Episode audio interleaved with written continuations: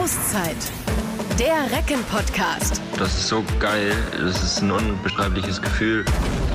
Liebe Freunde, ich habe ein bisschen gebraucht, habe mal ein bisschen Auszeit genommen von der Auszeit. Und kam ein bisschen was dazwischen, Krankheit hier, Krankheit dort oder sonst irgendwie was. Auf jeden Fall bin ich jetzt wieder mit am Start und ich freue mich riesig, denn es ist die beste Zeit für unseren Podcast, denn wir werden noch einmal so richtig in den Jahresendsport hineinstarten. Zu dem Zeitpunkt, wo wir das Ganze aufnehmen, sehen wir die TSV Hannover Burgdorf in der HBL-Tabelle auf Rang 8. Der Daumen zeigt deutlich nach oben und wir freuen uns heute, dass wir einen besonderen Gast haben haben und wir legen jetzt los. Ich bin Olli Seidler. Ich bin Yannick Wittenberg und wir sagen herzlich willkommen an einen unserer Neuzugänge in dieser Saison, Max Gerbel. Hallo zusammen, ich freue mich, dass ich hier sein darf. Ja, wir freuen uns auch. Ähm, logischerweise Premierenauftritt äh, für dich beim Recken-Podcast. Du bist jetzt schon äh, einige Monate ein Recke in Hannover. Ähm, schon äh, auf dem Feld haben wir viel Freude an dir gehabt. Wie wohl fühlst du dich denn mittlerweile ähm, privat auch in Hannover? Ich fühle mich natürlich hier sehr wohl. Ähm, das Handball hat natürlich einiges erleichtert. Äh, wenn man so in die Saison startet, fällt das einem natürlich sehr leicht. Ähm, ich bin hierher gekommen mit meiner, mit meiner Verlobten und mit unserem Hund Otis. Und wir wohnen nah an der Eilenriede. Er ist ein Lagotto-Mischling. Und da sind wir jetzt nach Hannover gezogen zusammen.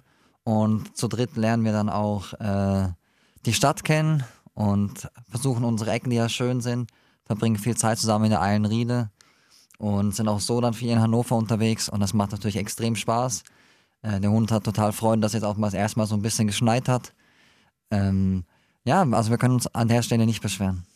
Lagotto Romagnolo, das ist ein äh, Wasserhund. Ähm, das ist ein richtig schöner. Manche verwechseln das vielleicht so mit ein bisschen entfernt mit dem Pudel, aber das ist gar nicht wahr. Ja, genau, das ist auch an den angelehnt. Das ist auch äh, der Hintergrund der Züchterin, die das anders angelehnt hat. Und das ist natürlich äh, super für uns, dass er so ein Wassersuchhund ist. Er liebt Meer, er liebt Strand, er buddelt gerne. Wir waren mit ihm auch schon jetzt, äh, weil wir ja eine kurze Sommerpause hatten, waren wir auch am Meer. Und das war für ihn das Paradies. Und das ist aber schön zu sehen, wie viel Freude er an, an kleinen Sachen hat, wie zum Beispiel im Wald herumspielen oder oder mal in einem, in einem, Sandkasten zu buddeln und das ist einfach schön, wenn man das so beobachten kann. Ich bin auch Hundebesitzer für euch. Laufen wir uns mal über den Weg in der, in der Eilenriede. Hab äh, einen Ridgeback, allerdings die sind total, äh, können gar nicht mit Wasser und so weiter. Die kommen aus Afrika und haben immer das Gefühl, an jeder Wasserstelle könnte vielleicht ein Krokodil rausgucken. also insofern ähm, so, aber herrlich. Ein Hundebesitzer, wunderbar. Wir kommen nachher natürlich noch äh, genauer darauf zu sprechen, Max, ähm, wie deine Eingewöhnung war und was vielleicht auch so die Unterschiede jetzt zur Schweiz und äh, Hannover sind. Ähm, aber vorab schon mal, was ist für dich so der größte Unterschied, vielleicht auch von den Menschen hier, von dem Schlagmenschen im Vergleich zur Schweiz? Ja, also ähm, was mir auffällt, ist, dass die Leute hier viel reservierter sind als in der Schweiz.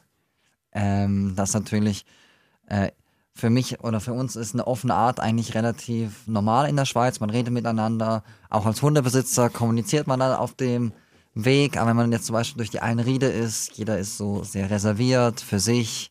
Gegrüßt wird auch selten und das ist dann schon, schon eine Umgewöhnung. Also das habe ich so nicht erwartet. Ähm, aber ja, man kommt damit auch zurecht. Also dieses so eher verschlossen, eher zurückhalten ist, erlebe ich in der Handballhalle anders natürlich. Ähm, da kommt mir eine sehr offene und äh, schöne Art entgegen und es macht super viel Spaß hier zu sein. Aber so im Alltag merke ich, dass die Leute schon äh, eher zurückhaltend sind, natürlich. Ich glaube, es ist nicht böse gemeint. Das ist einfach so die norddeutsche Art. Das, das habe ich jetzt schon des Öfteren gehört. Würde mich da mal ganz kurz interessieren, äh, weil du ja so perfektes Hochdeutsch sprichst. Man könnte ja meinen, du kommst aus Niedersachsen, aus der Hochburg des Hochdeutschen. Aber also ähm, wie sieht das bei dir aus mit dem, mit dem Schweizerdeutsch? Ja, also man muss dazu sagen, ähm, so ein richtiger Schweizer bin ich ja auch nicht. Also ich bin ja in München geboren, in München auch aufgewachsen und dann mit elf Jahren in die Schweiz ausgewandert, habe dort meine Jugendzeit verbracht. So, da haben wir es doch. und bin dann dort zur Schule gegangen, habe dort meinen Abschluss gemacht, bin dann für ein Jahr nach Berlin und habe dann dort auch mal den Berliner Slang ein bisschen mitgenommen. Da kommen wir auch noch später drauf. Ja. Bin dann aber zurück nochmal in die Heimat, zurück in die Schweiz, nach Basel und bin dann von dort nach Schaffhausen. Und dadurch, dass meine beiden Eltern auch deutsch sind, wird zu Hause äh, kein Schweizerdeutsch gesprochen und kein Mundart. Aber ich muss sagen, zum Beispiel, alle Nachrichten im WhatsApp oder wenn ich mit Kollegen schreibe, ist alles auf Schweizerdeutsch.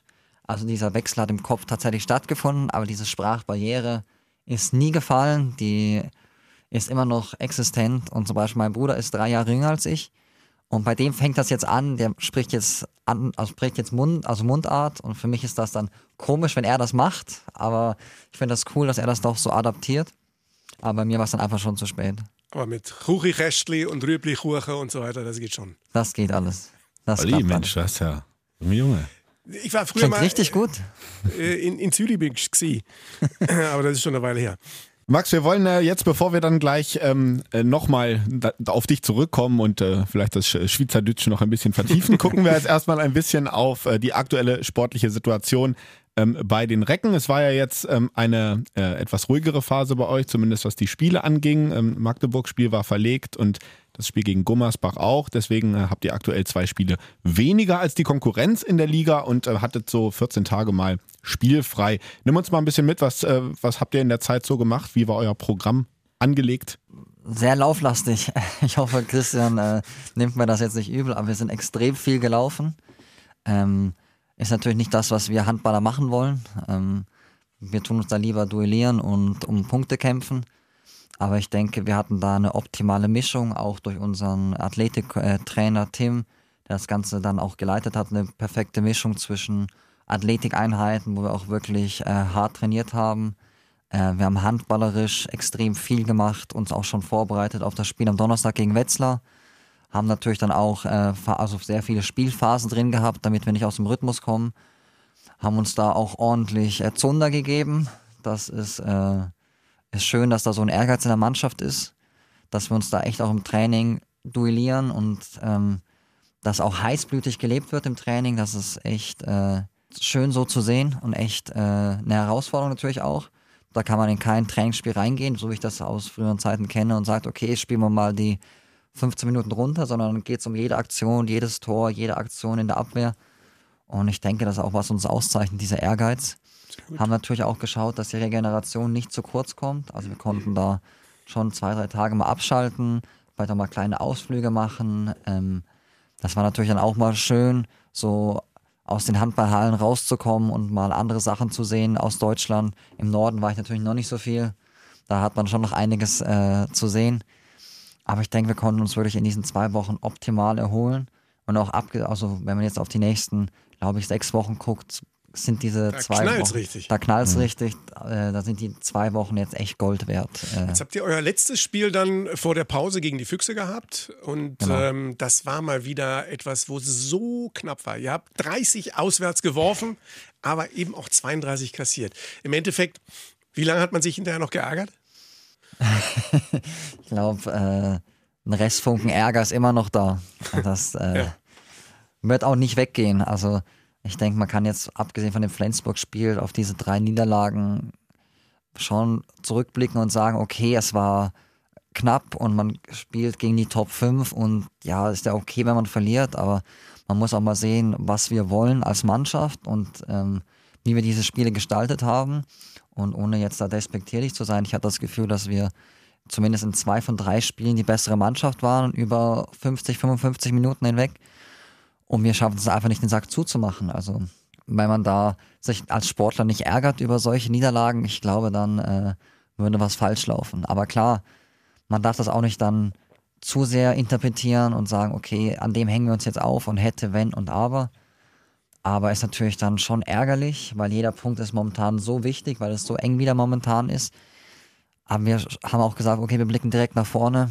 Ähm, wir arbeiten hart die zwei Wochen, um dann im Endspurt äh, das, äh, das Optimalste rauszuholen natürlich. Jetzt ähm, noch, noch einmal eine ne, vielleicht ja auch schwierige Frage, die sich wahrscheinlich auch viele Fans jetzt stellen. Was glaubst du denn, ähm, wa- was ist denn vielleicht noch dieses, diese Nuance, die äh, euch in diesen Spielen fehlt? Ist es vielleicht so ein bisschen, dass die Schwächephasen, die es natürlich im Verlauf eines Spiels auch immer gibt, es gibt Schwankungen, dass die für euch vielleicht noch ein Tuck zu, zu lang sind? Gegen Berlin zum Beispiel war am Anfang der zweiten Halbzeit, glaube ich, eine Phase, wo ihr Schwierigkeiten hattet und sagt, dass ihr das noch ein bisschen reduzieren könnt und dann, dann reicht's? Ja, auch ähm, hat auch schon in der ersten Halbzeit angefangen. Also ich glaube, in den letzten fünf Minuten verlieren wir, sind wir glaube ich plus zwei und gehen dann mit minus zwei in die Halbzeit.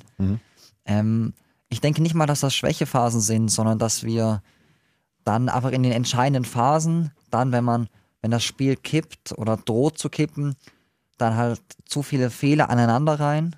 Und das sind all in der Mannschaft, also Sache in der Mannschaft, wo jeder sich dann einen Fehler rausnimmt und es dann in der Summe halt dann einfach äh, leider sich summiert.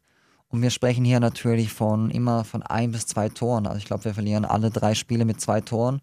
Das heißt, wenn ich zum Beispiel gegen die Rhein-Neckar-Löwen zwei, sieben Meter noch mehr reinmache, in der Summe wäre es dann auch ein Unentschieden. Ja. Also das sind halt immer dann. Obwohl deine einzelnen- Quote da sehr ordentlich ist, was die 7 Meter angeht. Ja, aber wenn man halt so knappe Spiele hat und dann schaut man, okay, wo kann man an den eigenen Schrauben drehen und dann sagt, okay, man verliert mit zwei Toren, okay, es werden, sind zwei, sieben Meter, die daneben gehen, muss man halt da schauen, okay, wenn diese drin gewesen wären, hätte man unentschieden gespielt. Gleiche gegen Kiel, gleiche gegen Berlin auch. Und das dann halt super ärgerlich, weil das sind, wie ihr auch gesagt habt, Kleinigkeiten, so Details. Klar, ich bin auch der Meinung, dass wir noch zusammenwachsen müssen. Ich meine, wir sind, glaube ich, acht Neuzugänge. Ähm, ich finde, wir haben uns dafür schon extrem ordentlich gefunden. Aber wenn man, wir haben noch so viel Potenzial nach oben, was äh, Absprachen angeht, so Kleinigkeiten, einander besser verstehen auf dem Spielfeld, neben dem Spielfeld, da Aber grundsätzlich wollen wir jetzt auch nicht unterschlagen, dass ihr Absolut bisher nicht. eben eine Absolut wirklich richtig ordentliche bis richtig gute Saison spielt. 14 zu 8 Punkte aktuell auf der Habenseite. Würdest du jetzt grundsätzlich sagen, also schon, das ist ein Stand, auf dem wir aufbauen können absolut, und wir absolut. entwickeln uns da jetzt vorwärts. Ähm, wir haben gegen, also man muss auch mal sehen, gegen wen wir bis jetzt alles gewonnen haben. Das sind Mannschaften, die klar formuliert haben, dass sie nach Europa wollen, ganz offensiv. Ähm, sind natürlich auch immer knappe Spiele gewesen und ich finde, das zeugt auch von Qualität, dass wir diese Spiele dann auch gewonnen haben. Ähm, Hamburg zu Hause war natürlich äh, ein überragendes Spiel äh, als Mannschaft, das hat super viel Spaß gemacht. Aber auch die Spiele gegen Erlangen oder in Melsungen waren tolle Spiele, wo man dann auch, äh, wenn man sich die Tabellen und äh, die namhaften Spiele auf der anderen Seite anschaut, nicht erwarten muss zu punkten. Und das sind auch Punkte, die natürlich umso schöner sind, wenn man die natürlich dann, dann mitnimmt nach Hause. Jetzt ähm, nochmal so, wo wir gerade so ein bisschen dabei sind, die, die erste Phase der Saison so ein bisschen einen Strich drunter zu machen. Bei dir ganz persönlich, wie, sie, wie sieht es da aus? Ähm, deine, deine erste Zeit sozusagen in der stärksten Liga der Welt. Äh, wie, wie persönlich zufrieden bist du mit dir und wo sagst du vielleicht, da habe ich noch Punkte, wo ich sage, ach, da will ich mich auf jeden Fall noch, noch weiter steigern, ganz besonders vielleicht? Ja, also ich glaube, wenn mir jemand gesagt hätte, wie es jetzt gelaufen ist in den letzten Spielen, ich glaube, die Person hätte ich für verrückt erklärt. Ähm, so war das ab, absolut nicht abzusehen. Ich meine, klar, man, man wünscht sich das und man träumt davon und äh, man hofft es natürlich auch, aber dass es dann so klappt, ähm, dass man auch so viel Einsatzzeit direkt bekommt, ist nicht selbstverständlich und dafür muss ich dann auch einen Dank äh, ans Trainerteam natürlich geben, weil das, ähm, das Vertrauen erstmal mich zu holen, ist nicht selbstverständlich, weil ich keine einfache Zeit in Schaffhausen hatte und dann auch noch so ähm, viel Einsatzzeit dann zu bekommen, das ist natürlich dann, ähm, finde ich, das Schöne. Und dass ich dann der Mannschaft auch wie momentan auch noch helfen kann, ist dann wie das äh, Sahnehäufchen obendrauf. Das heißt, aktuell ähm, bester Werfer der Mannschaft, 33, 7 Meter. Verwandelt mal, darf auch Marius Steinhäuser, Veit Nevers durfte auch mal, aber ansonsten bist du da der Mann, der die verschiedenen Wurfbilder dann an den Torhütern vorbeibringt. Ähm, Quote bei fast 81 Prozent vom Strich, also à la Bonheur. Ähm, ist das etwas, wo du sagst, das ist eh grundsätzlich, weil ich ähm, als Schweizer ein fast dänisches Handgelenk habe außen? Oder ist, trainierst du da extra Wurfbilder oder wie, wie ist das für dich? Ja, also ähm, ich habe es nicht erwartet, muss ich zugeben. Ich habe einfach gerne sieben Meter geworfen und ich habe auch in der Schweiz äh, mal in einer Saison ganz früher auch sieben Meter geworfen, aber seitdem her nicht mehr. Aber ich habe halt äh, viel Spaß daran, dieses 1 gegen 1 Duell, das macht mir unheimlich viel Freude. Ich mache das extrem viel mit Domenico und tue mich da oft mit ihm messen, auch mit Dario. Und dann hat sich das einfach irgendwie so rauskristallisiert über die Zeit. Und muss dann auch zu sagen, dass ich am Anfang relativ, ähm, dadurch, dass ich mich noch nicht kannten, relativ äh, un, also unbeschwert da reingehen konnte in die sieben Meter. Jetzt muss ich mir dann schon langsam was überlegen, was da, was ich da als nächstes mache. Aber ähm, ich äh, genieße das auch und von dem her mache ich mir auch selber keinen Druck. Und ich tue einfach ein bisschen Zeit darin investieren, zu sehen, okay, wie bewegen sich die Torhüter, ähm, holen mir ab und zu auch noch Feedback ein von unseren Torhütern. Äh, ich habe mit dem Torhüter-Trainer der Rhein-Neckar-Löwen äh, zusammen in Schaffhausen gearbeitet. Da habe ich mir auch nochmal Feedback nach dem Spiel eingeholt, natürlich Ja, nicht vor dem Spiel. und Wetzlar hat die Videos von dir schon parat. Ja, wahrscheinlich. Er ist ja auch unser neuer Torhüter-Trainer der Nationalmannschaft. Ähm, bin auch gespannt, was da jetzt auf mich zukommt, aber ich sehe das einfach als Challenge äh, Ja. und freue mich darauf, äh, auch gegen solche Sachen dann anzutreten, um zu sehen, was geht. Du hast ja auch, ähm, glaube ich, so, das hat auch ein paar Spiele gedauert, bis du überhaupt mal den ersten verworfen hast. Also ich glaube, du hast ganz, ganz lange, hast ja noch 100 Prozent gehalten. Also da war der, der, die Messlatte natürlich gleich riesig hoch, aber die Quote jetzt immer noch, ähm, immer noch top. Ähm, lass uns doch gleich mal ein bisschen nach vorne schauen. Wir haben es gerade schon angerissen. Äh, die HSG Wetzlar ist äh, die nächste Aufgabe. Da ist äh, gerade ein ähm, Trainerwechsel passiert. Haben wir gerade auch schon angerissen. Ben Matschke musste gehen jetzt am Wochenende und äh, Jasmin äh, Kamcic, gerade schon gesagt, ist der neue Trainer. Was äh, glaubst du, kommt da jetzt auf euch zu? Äh, das ist schwierig einzuschätzen. Ähm, ich halte extrem viel von Ben Matschke und ähm, ich freue mich auf das Wiedersehen mit einigen äh, Schweizern natürlich jetzt bei Wetzlar und auch ehemaligen Teamkollegen. Also Danny Rubin ist Jonas. Shaker zum Beispiel Genau, war ich jetzt auch Shaker, fünf Jahre Rückraum zusammen. Mitte. Genau, war ich jetzt fünf Jahre zusammen in Schaffhausen. Es war eine super tolle Zeit. Mit Erik Schmidt habe ich auch zwei Jahre in Schaffhausen gespielt. Wir waren sogar Nachbarn dort. Ähm, aber ja, zur Trainerfrage Erik zurückzukommen. Schmidt, auch ehemaliger äh, Recke, Genau, ne, hat ja genau. auch mal gespielt, diese 2016 zur Nationalmannschaft gekommen Genau. und ist Europameister geworden. Und eben, das ist ein Thema, das natürlich für mich als Außenstehender extrem schwierig ist zu beurteilen, was auf uns zukommt. Ähm, letztes Jahr haben sie eine überragende Saison gespielt unter ihm mit, ähm, ich glaube, war sogar eine Rekordsaison für sie. Und jetzt den Trainer zu wechseln, ist, ist eine Sache, die man von außen schwer beurteilen kann. Ich denke, da wird sich der Verein auch Gedanken dazu gemacht haben. Aber jetzt gilt es natürlich äh, für die Mannschaft von Wetzlar. Die haben nicht die Saison gespielt, äh, wie sie sich das vorstellen. Haben auch momentan extrem viel Pech mit Verletzungen. Also Chavo ist verletzt, ähm, Fredriksen auf der Mitte ist verletzt. Das sind zwei Ja, Fußbruch. Genau, es sind sehr wichtige Spieler, die fehlen. Und da, also sie haben das Messer am Hals und jetzt müssen wir einfach wirklich, wir müssen uns darauf vorbereiten, dass die alles in, diese, in die Waagschale werfen, dass sie bereit sind, alles auf dem Feld zu lassen. Und auch wenn sie jetzt äh, nicht so punktemäßig dastehen, wie das wie man das erwartet hätte vor der Saison, ist die Mannschaft super gefährlich und mit super vielen Namen gesp äh, gespickt. Ich sag nur Klimke im Tor, äh, Lenny Rubin, bester Feldtorschütze letztes Jahr. Ähm, ich denke, da, genau, da braucht es auch nicht viel. Lipowina, also die Halbpositionen sind mit echt hoher Shooter-Qualität besetzt. Absolut, und darauf müssen wir uns einstellen und ähm, die werden äh, kommen mit allem, was sie haben und das ist natürlich das, äh, was wir auch wissen und wir werden das auf keinen Fall unterschätzen und äh, wir müssen da einfach auch ent, äh, entgegenpowern und das wird ein knappes Spiel. Also Aber nur deshalb gefragt mit dem Trainer, weil als ich es gelesen habe, habe ich ähm, ehrlich gesagt erstmal so gedacht, ach nö, jetzt gerade vor dem Spiel gegen die Recken, weil es gibt ja manchmal diesen Effekt dann bei Mannschaften, wir haben zum Beispiel bei Stuttgart in dieser Saison gesehen, nachdem es den Trainerwechsel gab, komischerweise ist die gleiche Mannschaft, es läuft irgendwie wieder besser. Macht es, machst du dir da gar keinen Kopf drüber, dass es jetzt vielleicht so diesen, diesen Effekt, Neustart-Effekt geben könnte bei Wetzlar, ausgerechnet, wenn es gegen euch geht? Nein, muss ich ehrlich zugeben, das äh, ist für mich gar nicht mal so wichtig. Also das ist, ist schon irgendwie paradox, dass das immer so diesen Trainereffekt hat, aber ähm, für uns sind das ja, die Spieler verändern sich nicht und schlussendlich wissen wir, was wir können und wenn wir da, wenn wir da Vollgas geben und alles ähm, zeigen, was wir können, dann liegt das ja an uns, ob wir den Gegner für voll nehmen und ernst nehmen oder ob wir auf diese Trainerfrage auch reagieren und sagen, oh, neuer Trainer, sie kommen mit einem anderen Selbstverständnis hierher. Schlussendlich müssen wir, eh- müssen wir ja darauf nicht reagieren, wie der Trainerwechsel ist, sondern das ist eine Sache, die sie intern klären müssen. Und wir müssen unser Handballspiel spielen. Wir freuen uns endlich wieder nach zwei Wochen zu spielen. Und das ist natürlich das, äh, die Hauptsache.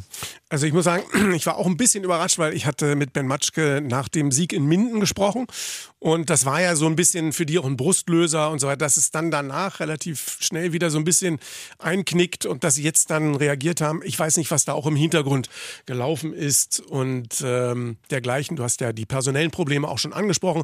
Was mich beeindruckt hat bei denen, insbesondere bei einer Mannschaft, die da unten im Tabellenkeller ist, dass sie auch drei Deckungssysteme in der Abwehr hinten spielen.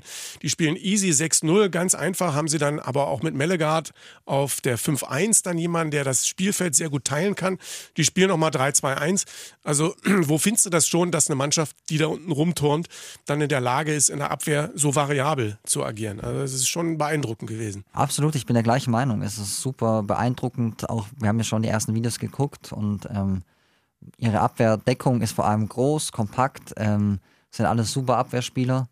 Aber auch diese verschiedenen Systeme ist natürlich, man muss sich auf so viel vorbereiten, das ist. Schon eine Menge Vokabeln lernen. Ne? Absolut. Aber man muss auch sehen, wie sie da unten reingerutscht sind. Also, Ja. das sind teilweise unglückliche Niederlagen. Ähm, ich weiß zum Beispiel gegen den BAC, ich glaube, Jonas Schäker verwirft den letzten Wurf am Pfosten. An Pfosten an. Der geht der Torhüter schon in die andere Ecke und Und der ist setzt eigentlich ihn alles klar. Oder verlieren zu Hause gegen Gummersbach mit einem, verlieren mit Ja. zwei gegen Hamburg. Ganz oft, dass sie mit einem verloren haben und den letzten Wurf hatten. Genau. Und dann kann das natürlich auch in die andere Richtung irgendwann mal kippen oder dass sie einen Punkt mehr haben. Und vielleicht hätte es genau diesen einen Punkt mehr gebraucht, um diese Spirale zu verhindern. Aber komm, genug Wetzlar jetzt. Schauen wir noch mal ein bisschen weiter nach vorne, weil wir haben ja, wie gesagt, noch volles Programm. Die, die nächsten beiden Aufgaben dann nach Wetzlar, das ist dann äh, in Hamm und äh, danach äh, zu Hause gegen Stuttgart, die ihr ähm, schon mal hattet im Pokal dieses Jahr und auch geschlagen habt. Ähm, natürlich in der stärksten Liga der Welt, wir müssen alle ernst nehmen, jeder muss erst geschlagen werden. Aber das sind jetzt alles Mannschaften ähm, eher Mittelfeld und unteres äh, Tabellendrittel. Und ihr mit eurem Selbstvertrauen, das ihr natürlich jetzt auch schon tanken konntet, ähm, ich denke mal, ihr geht da schon rein und sagt jetzt, hey, komm, breite Brust, wir wollen da die volle Punktausbeute. Gut, wir sind ja auch zu den Rhein-Neckar-Löwen und nach Berlin gefahren und haben gesagt, wir wollen die volle Punktausbeute. Also ähm, die Einstellung bleibt genau gleich. Aber es, es klingt jetzt wieder nach super Phrasen. Aber ich meine, zum Beispiel, Göppingen hat auch in Hamm verloren. Das, ähm, Göppingen hat auch niemand gedacht, dass sie da unten stehen. Und wenn man sich, wenn man das Ganze auf die leichte Schulter nimmt, dann ist das natürlich äh, gefundenes Fressen für solche Mannschaften.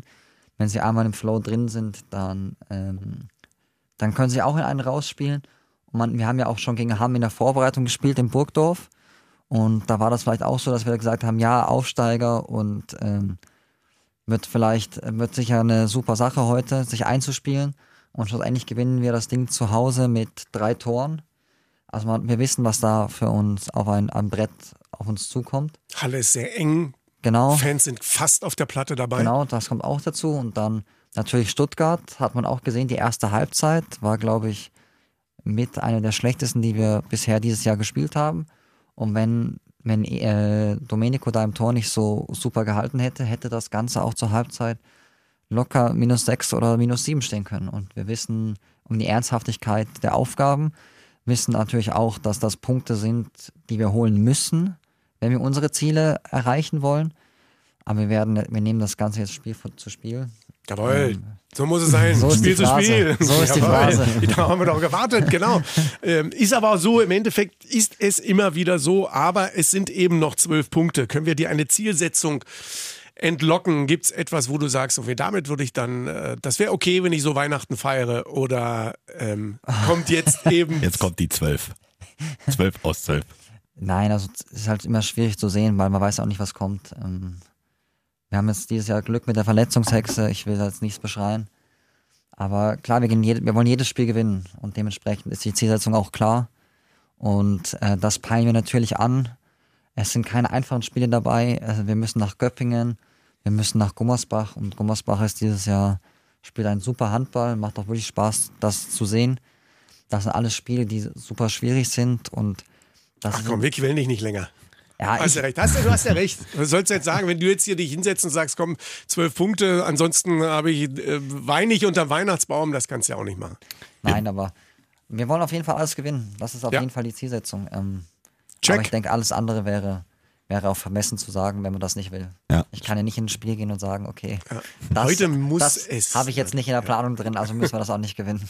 Und ihr habt es ja selber auch in, zum Beispiel in Minden ja erlebt, äh, wie, wie schwer es dann sein kann. Oder äh, nehmen wir bestes Beispiel, wer hätte gedacht, dass Minden das erste Spiel ausgerechnet gegen die Füchse gewinnt. Also es Genau so kann es. wirklich äh, irgendwie alles äh, passieren.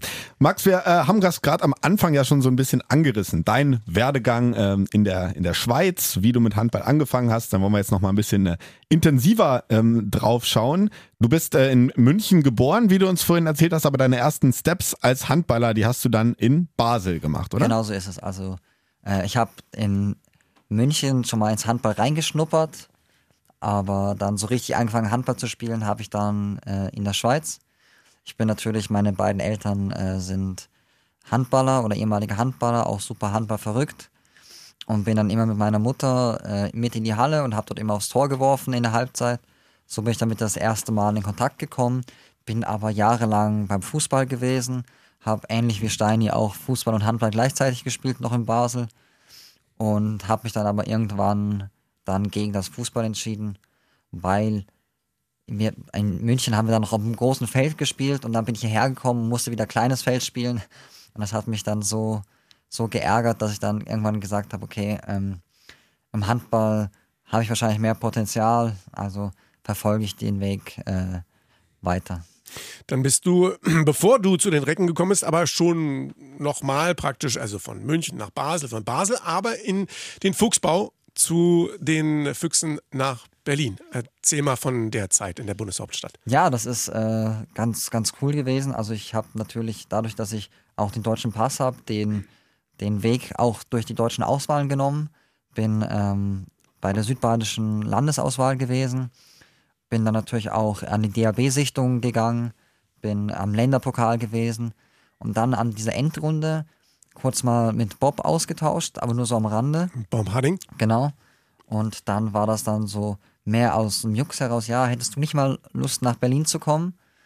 Und dann war das, ähm, hat mein habe ich diese Idee aber nicht mehr weiter so verfolgt. Und dann kam mein Vater nach zwei Monaten nochmal auf mich zu, ja, hättest du wirklich Lust nach Berlin zu gehen? Und dann habe ich gesagt, ja, warum denn nicht?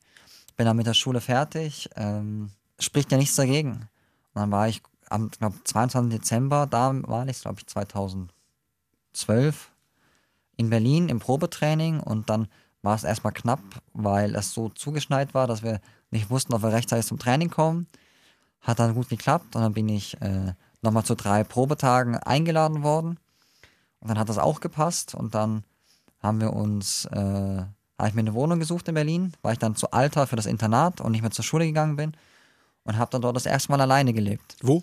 In äh, Weißensee, direkt neben der Halle quasi. Okay, ja. Und dann habe ich dort alleine gelebt und das war für mich eine super Zeit, menschlich, weil ich habe wirklich, ich bin aus einem sehr behüteten Elternhaus gekommen, bin sehr umsorgt worden und plötzlich wird man da ins kalte Wasser geworfen und muss alles selber machen. Und ich habe das äh, auch an unserem Sponsorentreffen schon erzählt. Zum Beispiel das erste Mal, in der ersten Woche, wo ich gekocht habe, habe ich Kartoffeln gekauft und Fischstäbchen und habe gedacht, ja, passt alles. Und dann habe ich halt zwei Kilo Kartoffeln gekocht und ein halbes Kilo Fischstäbchen. weil ich, ich, ich wusste halt. Für die gesamte Familie. Für die gesamte Familie eigentlich. Und weil ich halt nie wusste, okay, ja. was, was braucht es denn ja. da? Oder auch, mein Vater hat mir damals so Pulver, so Gewürze mitgebracht, so eine asiatische Gewürzmischung. Und dann habe ich asiatisch gekocht bei mir zu Hause und es hat super funktioniert. Mein Vater hat danach gefragt, und wie war's? Und ich so, ja, es hat schon brutal stark nach den Gewürzen geschmeckt. Und dann hat, hat, er mich gefragt, ja, wie viel hast du denn davon verwendet? Und ich habe gesagt, ja, die Packung, was soll ich denn sonst machen? und er hat gesagt, ja, das, das hätte für 20, 20 Mahlzeiten gereicht. Das mussten nicht alles in eine, eine Mahlzeit reinmachen. Ja, und dann auch so Sachen wie Wäsche waschen. Also ja. ich habe einige Kleider vernichtet. Ähm, so Kleinigkeiten, die man natürlich erst lernt, wenn man auszieht. Und das war natürlich dann für mich als, als junger Mann extrem super, so eine Zeit zu erleben. Handballerisch natürlich so die ersten Profischritte da zu machen. Aber natürlich auch eine harte Zeit, dann weg von Familie, weg von Freunden. Ja. Ähm, auch allein zu Hause gewesen. Ich konnte zwar immer zu Hause anrufen, aber ich hatte jetzt nie so diesen Rückhalt dann, wenn man nach Hause kommt, okay, man kann über alles sprechen. So wie ich das hier habe, ich kann mit meiner Frau zu Hause über alles sprechen. Und das hilft halt dann schon. Und das hat damals gefehlt. Wahrscheinlich war das auch der Grund, warum ich dann schlussendlich. Ähm, Aber in Berlin zum Mann geworden. Sozusagen. So in also etwa. Viel klingt auf jeden Fall danach, als wenn du da äh, deutlich gereift bist, äh, viel gelernt hast, ähm, auch, auch abseits ähm, der Platte. Du bist dann nochmal zurück ähm, in, die, in die Schweiz gegangen, erst wieder zu Basel und dann kam irgendwann der Schritt, ähm, zur schweizerischen Handball Nummer 1 zu den äh, Kadetten Schaffhausen. Erinnerst du dich da noch dran? Wie ist ja schon wahrscheinlich ein großer Step dann als in der Schweiz dann zur Nummer 1 zu kommen? Absolut. Also man muss dazu sagen, ich bin zuerst zur zweiten Mannschaft in Schaffhausen und bin dann im zweiten Jahr mit so einem Doppelspielrecht nach Basel ausgeliehen worden und bin dann tatsächlich erst zur Nationalmannschaft und dann zur ersten Mannschaft von Schaffhausen. Und dieser Schritt war natürlich immens. Cooler Weg. Das war, ja, ja schon speziell. äh, war natürlich auch dank dem Nationaltrainer, der mich damals schon gekannt hat und wusste, okay, ähm, waren glaube ich sechs rechts außen oder sieben verletzt und dann kam ich zum Okay, Handkurs dort und durfte auch dann gegen, gegen Slowenien und Deutschland direkt spielen. Das war natürlich auch eine super Erfahrung. Und dann bin ich halt dort reingekommen und dann bist du das erste Mal Profi und machst das erste Mal so eine Vorbereitung mit. Und dann muss ich auch sagen, bin ich extrem auf die Welt gekommen, was Belastung und äh, Umfang an, natürlich angeht. Und dann habe ich aber geschafft, mich in der, in der Vorbereitung zu überzeugen, weil wir zu dem Zeitpunkt noch drei Rechtsaußen waren. Bin dann aber fest in den Kader gekommen und konnte dann quasi mich dort beweisen und habe dann dort mich in den letzten fünf Jahren dann auch super entwickeln können. Und Europameisterschaft gespielt, Weltmeisterschaft schon Genau. gespielt für die WM 23, unglücklicherweise nicht qualifiziert grundsätzlich. Was sagst du, wo steht der Schweizer Handball? Sind ja, Ja, viele Jungs mit dabei in der absolut. HBL, die auch Leistungsträger sind, richtig gut. Wir haben über Schalke, über Rubin etc. gesprochen. Wir haben inzwischen äh, neun Nationalspieler, die in der Bundesliga spielen. Natürlich mit äh, Portner und Meister bei Ja. Magdeburg, zwei Aushängeschilder. Andi Schmid spielt immer noch auf einem überragenden Niveau, jetzt halt in der Schweiz. Und ich denke, wir haben eine super Mischung zusammen. Ähm, Samuel Zehnder auf links außen natürlich, der, glaube ich, auf Platz zwei der Torschützenliste steht. Also man sieht, da wächst was zusammen, da wächst was heran. Natürlich jetzt ähm, mit der Weltmeisterschaft, die wir nicht geschafft haben, ist natürlich für uns auch ärgerlich. Aber das, also wir haben gegen Portugal gespielt, Ja. waren dann leider chancenlos und sind jetzt wieder in einem Aufbau und wollen uns jetzt für die Europameisterschaft 2024 qualifizieren. Und ich denke, mit den zwei Siegen jetzt zu Hause gegen Georgien und in Litauen, auch wenn sie haarscharf knapp waren, ähm, sind wir auf einem super guten Weg. Ähm, Nochmal so zur, äh, zu deinem Step von äh, der Schweiz nach Deutschland zu den, zu den Recken dann jetzt zu kommen. Ähm, was ist für dich denn so der, der größte Unterschied? Oder also jetzt sowohl vom Niveau natürlich, denke ich mal, wird ein bisschen ähm, intensiver sein, wirst du jetzt vielleicht sagen, aber auch so vom Drumherum. Also Größe der Hallen, Zuschauer, das ist schon nochmal eine andere Nummer hier, oder? Ja, absolut safe. Ähm, das ist eine ganz andere Welt. Also in Schaffhausen haben wir vor 400, 500 Leuten gespielt.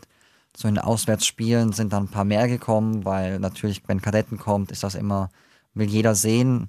Wenn man gewinnt, ist schön und sonst hat man halt äh, eine internationale Truppe erlebt. Aber auch was halt Professionalität angeht, auf und neben dem Spielfeld, ähm, was Media angeht. Also wir hatten keinen eigenen Podcast in Schaffhausen, ähm, was natürlich Medien angeht. Ähm, ja, auch wie du gesagt hast, das, was die äh, Leistung in der Bundesliga angeht, ist natürlich nochmal ein anderer Schritt. Du kannst ja nichts erlauben und in der Schweiz hast du halt so ein Leistungsgefälle, dass da auch mal Gegner kommen, die, die nicht so stark sind, wo man dann auch mal durchwechseln kann. Ähm, das ist sicher mal eine riesen, riesen Differenz.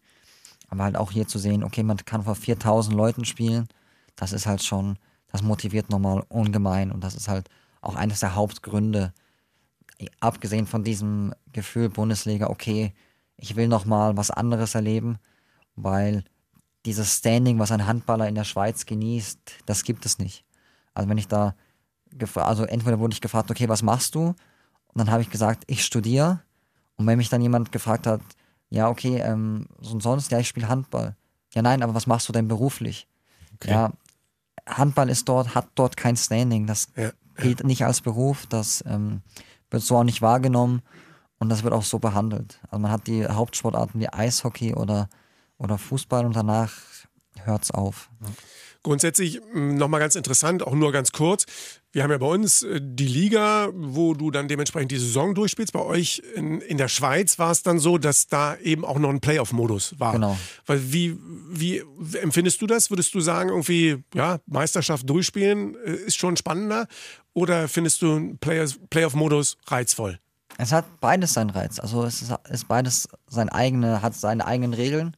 Natürlich kannst du dir in, äh, in so einer Meisterschaftsphase, wie wir es jetzt haben, in der Bundesliga nichts erlauben. Da zählt jeder Punkt, jedes Spiel.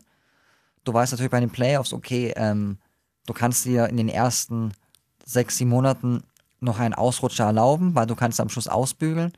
Aber klar, ich meine, du gehst in ein Playoff-Spiel rein und dann hast du zum Beispiel Heimvorteil und dann, dann kocht die Halle und wenn es Playoff heißt, dann ist das auch Playoffs. Das heißt, ähm, die Härte nimmt nochmal zu, ähm, die Stimmung nimmt nochmal zu und ähm, das ist natürlich auch was ganz anderes. Und ich finde, beides zu erleben ist natürlich extrem cool. Aber jetzt auch nochmal diesen anderen Modus zu sehen, wo man sagen muss, okay, jede Woche geht's, startet es auf neue und du kannst ja nichts erlauben, ist halt schon nochmal ein anderer Anreiz. Jetzt äh, die, um unseren Schweiz-Exkurs äh, nochmal ein bisschen abzuschließen. Wir haben ja äh, mit Fabian Böhm, unseren ehemaligen Kapitän, der den anderen Weg jetzt gegangen ist, der ist jetzt in die Schweiz gegangen, mit Andi Schmid zusammen jetzt bei äh, Kriens Luzern. Übrigens, ähm, wen es äh, interessiert, der Fabian steht da im Moment auch ganz gut da. Die sind gerade Zweiter hinter den Kadetten Schaffhausen, aber zwei Spiele weniger, glaube ich. Das heißt, wenn sie die jetzt gewinnen, würden sie sogar auf Platz eins. also enges Rennen ähm, in der Schweiz zwischen Kriens Luzern und äh, den Kadetten ganz kurz, dieses Projekt Kriens Luzern, da ist ja, da wächst ja ein bisschen was. Glaubst du, die können da jetzt so, sagen wir mal, diese Dominanz äh, ein bisschen, vielleicht könnten sie brechen, der Kadetten? Ja, absolut. Ähm, es ist schön zu sehen, dass sich der Handball in der Schweiz auch so, abgesehen von der Nationalmannschaft, entwickelt. Das hat mit Sachen zu tun wie Infrastruktur, die da heranwächst, aber auch die Liga, die immer attraktiver wird, auch für ausländische Profis. Ähm, in Luzern wird jetzt eine Halle realisiert, die 2024 fertig sein soll. In Bern steht eine neue Halle, in Winterthur steht eine neue Halle. Ähm, also da kommt schon einiges zusammen. Auch zum Beispiel Leute wie Viran Moros gehen noch in die Schweiz, Canellas geht nach Schaffhausen, ja. Andi nach Luzern. Ähm, das sind alles natürlich dann Aushängeschilder für die Liga. Und das hilft natürlich der Nationalmannschaft dann langfristig, wenn da eine zweite Mannschaft kommt, die diese Dominanz der Kadetten natürlich unterbricht. Aber ich denke, wenn die, wenn die Liga so weiter wächst, sind wir da auf einem sehr guten Weg. Dann kommen wir jetzt zu einem äh, Bereich, den du möglicherweise auch schon mal mitbekommen hast. Und zwar heißt der Auf die Zwölf. Das heißt, wir stellen noch mal ein paar kurze, knacke, saft, saftige äh, persönliche Fragen. Starten wir mal. Voll auf die Zwölf. Mannschaftsamt. Jeder hat eines inne. Was ist deines? Ich bin äh, der Süßigkeitenchef bei uns. Was ist das denn? das klingt bin, sehr gut. Klingt ich sehr gut. bin dafür verantwortlich, dass wir eine kleine Packung an Süßigkeiten dabei haben für die Auswärtsfahrten. Äh, da das ähm, aber nach dem Spiel, wenn man gegessen hat, sich noch was Kleines gönnen will, natürlich äh, gern gesehen ist. Aber die Jungs haben sich schon beschwert, dass es zu viel ist. Also äh, muss da vielleicht etwas zurückfahren. Was gibt, was ist denn besonders beliebt? Was geht denn gut in der Mannschaft? Ja, alle Sachen, die äh, von Kinderschokolade sind, werden äh, regelmäßig äh, gerne verzehrt. Über Hanuta und Kinderschokolade hin zu Kinderbueno, das äh, ist schon gerne gesehen. Schokoladig. Das Trainerteam, das Trainerteam steht auf Saures, äh, kann man an der Stelle auch sagen. Süßes oder Saures. Ähm, gibt es eine, eine Eigenart, die du hast, wo du sagst, die ist so typisch schweizerisch? Das, da bin ich richtig typisch Schweizer. schwierig. Pünktlichkeit ist es nicht. Äh, schwierig zu sagen. Was ist denn typisch schweizerisch an mir? Ich weiß nicht, früher hat man gesagt, äh, der Viertliburger, der gibt's, gibt's also, so hieß so, früher war es der, der Spieß, was Spießbürgerliches hat man den Schweizern nachgesagt, so wie man anderen Deutschen, Niederländern, weiß ich was anderes hinterher. Nee, ich glaube tatsächlich fällt mir gerade keine Eigenschaft ein, wo ich da sagen würde, die mir, die mich als schweizerisch auszeichnen würde. Zwischendurch äh, sind immer wieder Schweizer Wörter, die, die auch in meinem Hochdeutschen einfließen, wo die Jungs dann fragen, äh, was ich denn genau eigentlich sagen will. Aber da sind wir dann schon mal beim Thema nochmal. Kannst du auch einen Satz auf Schweizerdeutsch? Wenn ich einen Satz müsste ich sagen, dann würde ich sagen, es hat sich gelohnt, da anzurufen. Also wenn es ich eins sagen gelohnt. kann, genau, es, ist, es hatte sich gelohnt, hierher zu kommen. So ist es. Den zweiten Teil habe ich schon wieder nicht verstanden, tatsächlich. Ja, er meint natürlich hier unseren Podcast aber natürlich vor allen Dingen die Recken. Selbstverständlich. Äh, Max, wir kommen mal zum äh, Thema, was sich jetzt natürlich aufdrängt. Weihnachten rückt ähm, immer näher. Ähm, wenn es ans Geschenke besorgen geht, bist du da jemand, der da sehr langfristig plant oder lieber dann erst so eine Woche vor Weihnachten noch mal schnell so alles? Ich bin tatsächlich schon dran. Also ich bin da schon am schauen, was geht, äh, was muss ich besorgen. Ähm, meine Frau und ich werden nächsten Sonntag auch schon anfangen, Weihnachtsdekorationen aufzuhängen. Also wir sind da zwei Menschen, die super früh in Weihnachtsstimmung kommen. Und ich habe mir auch gedacht, wenn wir so ein vollgepacktes Programm haben mit äh, so vielen Spielen und dann am 22. Dessau spielen, wäre es vielleicht auch nicht schlecht, äh, nicht alles auf den letzten Drücker zu machen, sondern genau, frühzeitig ja. damit anzufangen. 22., 26., 27., da geht es ja dann auch schon so direkt weiter. Äh, wo werdet ihr Weihnachten feiern? Äh, dadurch, dass wir natürlich ähm, noch am 27. spielen, können wir schlecht in die Schweiz fahren. Aber ähm, die Schwester meiner Verlobten kommt natürlich hierher und mit ihrem, äh, Ist sie auch aus der Schweiz? ja genau, kommen, äh, kommen mit ihrem Mann hierher und dann feiern wir einfach so zu viert über die Weihnachtstage. Ist sie, eine, ist sie eine geborene Schweizerin? Sie ist in der Schweiz geboren und hat äh, serbische Wurzeln. Ja, Wo liegen denn äh, sonst so deine äh, Interessen abseits des Handballs? Bist du jemand, der sich auch sonst noch so für andere Sportarten interessiert und die intensiver verfolgst? Oder liest du viel oder schaust du Filme und Serien? Was sind so deine Vorlieben? Ähm, oh, jetzt kann ich auch viel ausholen. Ich bin großer Football-Fan. Ähm, Okay. Das heißt, jeden Sonntag läuft bei uns Football zu Hause. Ähm, ich lese natürlich auch sehr gerne. Ähm, dadurch, dass ich auch studiert habe, bin ich da relativ äh, stark in der Wirtschaft verwurzelt. Lerne gerne Sprachen. Ähm, Wie viel kannst du? fünf Stück Sprachen jetzt Yes. inzwischen. Mehr oder Inklusive weniger. fließend. Schweizerdeutsch oder? Ohne, ohne. Kommt noch oben drauf. Ähm, ja, ich kann zum Beispiel auch äh, Serbokratisch. Das äh, hilft natürlich auf dem Spielfeld und ähm, kann ich mich mit Ilja, Branko und äh, Philipp natürlich äh, in ihrer Sprache unterhalten. Und das hilft auf dem Handballfeld natürlich auch ungemein. Und ich schaue aber auch gerne mal einen Film oder gehe mit meiner, mit meiner Verlobten ins Kino. Ähm, ja, ich bin da relativ, habe relativ viele Interessen. Letzter Film im Kino? War, ähm, wenn ich den Namen wüsste, ich würde ihn sofort empfehlen. Und ich muss noch einmal nachfragen, weil ich äh, da auch ähm, interessiert bin. American Football, welches Team? Minnesota Vikings. Schon wieder die Minnesota Vikings. Die Leute hatten wir schon mal einen. Ich bin Green Bay Packers. Das ist nämlich direkte Konkurrenz da. Und ich, ich, hab, ich finde keinen Verbündeten. Wer war denn jetzt gerade in München? Da war der Brady da, oder? In München. Ja, genau. Buccaneers gegen die Seahawks. Guck an, siehst du? So, dann machen wir mal weiter. Ich mich hier footballmäßig blamiere. Die Frage, typisch Podcast, wie steht es um deine Kochkünste? Wie weit sind sie ähm, entwickelt, seitdem du in Berlin damals für 15 Leute Fischstäbchen gekocht hast, obwohl du alleine warst? Tatsächlich haben sie sich seitdem entwickelt. Also ähm, wir kochen natürlich jetzt, wenn wir so viel Training haben, übernimmt das meine, meine Verlobte. Aber in der Regel koche ich auch sehr gerne und sehr vielseitig. Sehr gesund auch meistens.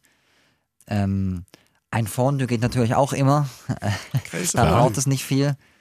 Aber ähm, ich versuche da auch schon, wir suchen, versuchen auch sehr viel selber zu kochen, weil ich das auch sehr gerne mache. Eine ähm, sehr schwierige Frage, die habe ich jetzt parat. Äh, So ein bisschen so eine Bewerbungsgesprächfrage. Was würdest du denn sagen, ist deine größte Stärke und was ist deine größte Schwäche? Fangen wir mit der Schwäche an, weil das einfach zu finden ist. Ähm, ich bin ein Kopfmensch, das heißt, ich denke sehr viel nach, ähm, bin da aber auch ein Perfektionist und das in der Kombination ist relativ schwierig, weil man sich mit sehr wenig zufrieden gibt. Ähm, vielleicht ist es auch gleichzeitig meine Stärke. Ich bin äh, jemand, der extrem detailversessen ist, der was immer und immer wieder macht, um das dann auch zu perfektionieren. Bin extrem ehrgeizig. Ich bin, glaube ich, mit ein, also ich habe noch nie jemanden erlebt, der ehrgeiziger ist auf jeden Fall. Und ähm, habe mich auch mit dem quasi ausgezeichnet. Ich bin ein harter Arbeiter. Ich glaube auch an solche Sachen und ähm, hat- zeichne mich auch aus, dass ich einfach immer Vollgas gebe. Und ich glaube, das ist auch meine beste Eigenschaft. Ich würde auch schon sagen, ist eine Stärke. Wenn man sich durch, durch seine selbstkritische Art, sagen wir mal, nicht zu Ja. sehr hemmt, dann ist das auf jeden Fall eine Gab Stärke. schon ja. Phasen, wo es so war, aber ich denke, das ist normal, auch für jeden Handballer typisch. Ja. Und ich denke, man lernt damit umzugehen.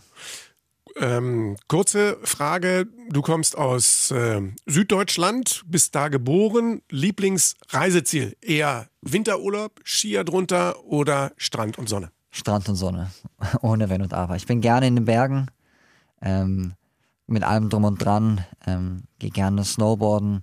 Ich genieße also auch dann, diese Berge hochzufahren und nicht nur runter, weil man dann auch diese, diese Ruhe hat und mal zurückfahren kann. Aber halt diese Sommerziele ähm, sind natürlich was äh, Einmaliges und das steht auch noch auf der To-Do-Liste mit meiner, mit meiner Verlobten, dass wir da eine größere Weltreise irgendwann zusammen machen. Und darauf freue ich mich aber auch jetzt schon. Gibt es ähm, ein bestimmtes ähm, Ziel oder so ein, so ein Sehnsuchtsziel vielleicht, wo du sagst, das ist so ein, so ein Traum von mir, da will ich unbedingt einmal hin auf der Welt, das möchte ich einmal persönlich Ja, auf sehen. jeden Fall Südamerika. Das ähm, gibt da einige Sachen, die mich ungemein interessieren. Äh, Cartagena finde ich, ähm, was ich gehört habe und gesehen habe, Fotos, eine super schöne Stadt. Aber auch die bunte Wüste in Peru ist ein Reiseziel, das ich unbedingt sehen will. Und natürlich Amerika, gerne mal ein Footballspiel gucken. Ähm, ja, Amerika allgemein zu bereisen. Also es sollte schon für uns in Richtung Westen gehen, wenn man das so sagen kann und nicht in Richtung Osten. Vielleicht ja als Hochzeitsreise. Wann wird geheiratet? Nächsten Sommer wird geheiratet. Und dann geht's tatsächlich nach Hawaii. Wow. Sehr cool. Das ist dann sehr weit nach Westen. Sehr, ja, sehr das ist dann, glaube ich, mit das Weiteste. Ähm, wir kommen noch einmal zurück äh, zu Weihnachten. Du hast gesagt, dich schon als Weihnachtsfan geoutet. Es wird viel dekoriert. Bist du auch ein Weihnachtsmarkt-Typ? Also gehst du auch gerne mal auf den Weihnachtsmarkt bummeln? Ähm, ja, extrem gerne. Muss aber auch dazu sagen, die letzten Jahre war das relativ wenig möglich. In Schaffhausen ist dann jetzt die Zeit mit der Europa League, wo man auch viel unterwegs ist. Das heißt, wenn man mal zu Hause ist, will man auch nicht wirklich rausgehen. Aber ich hoffe jetzt, dass das ähm, klappt. Ich habe gehört, der Hannoversche Markt, äh, Weihnachtsmarkt soll auch ganz schön sein. Ja. Würde mich davon gerne mal persönlich überzeugen. Und äh, die letzte Frage: Gab es schon einen Gänsehautmoment für dich bei den Recken? Oder welchen würdest du dir wünschen? Also ich muss sagen, ähm, den gibt's eigentlich immer wieder. Und das habe ich auch mit Basti Roschek schon dann immer wieder thematisiert. Wenn du, wenn du in diesem Gang stehst, vor dem Einlaufen und du merkst, die Lichter gehen aus und, und ähm, der Nebel geht an und die Kinder haben, die dann dabei sind, haben so eine ungemeine Freude, dass sie mit dir einlaufen dürfen und dann die Halle fängt dann so langsam an zu kochen. Dann ist das für mich jedes Mal ein Gänsehautmoment. Ähm, Kiel war natürlich ähm, mit den 6000 Zuschauern auch ein Moment, wo man nicht vergisst. Der Sieg gegen äh, Hamburg, so kurz vor Schluss auch. Aber ich will, was man sich, wenn ich mir was wünschen dürfte, so als Weihnachtsgeschenk, wäre natürlich mal eine ausverkaufte ZAG Arena. Weil ich darüber schon extrem viel Positives gehört habe. Wir äh, hoffen auf das Weihnachtsspiel, dass es da wieder richtig, richtig voll wird. Ist traditionell immer ein Spiel, wo, wo natürlich, weil die Leute auch, auch, auch frei haben, natürlich kommt noch mit dazu und dann so nach den Feiertagen vielleicht nochmal ähm, wieder Action wollen, dann zum Handball kommen. Also Aufruf an alle, kommt gerne in die ZAG Arena, macht das Gänsehautgefühl für Max und seine Teamkollegen noch größer, als es sowieso schon ist. Wir würden uns freuen. Das ist dann der Dienstag, der 27.12. Da geht es daheim gegen den Bergischen HC. Ganz genau. Und bis dahin ähm, sagen wir erstmal Danke, Max, dass du äh, heute hier gewesen Danke, bist. durfte ich hier sein. Und ähm, ja, danke für die äh, tollen Momente, die wir schon mit dir erleben durften im Reckentrikot. Und wir wünschen dir natürlich, äh, wie allen anderen, weiter alles Gute und viel Erfolg jetzt für das pickepackevolle Dezemberprogramm. Danke. Sehr Dankeschön. geiler Podcast, Dankeschön. total nett, sehr sympathisch, unheimlich offen, war klasse. Dankeschön. Dankeschön. Hat mich sehr gefreut, dass ich hier sein durfte bei euch. Und wir schließen wie immer ab mit unserem Schlachtruf. Wir sagen Recken. Rocken! Der Recken Handball Podcast. Eine Produktion von Antenne Niedersachsen. In Zusammenarbeit mit der TSV Hannover Burgdorf. Die Recken!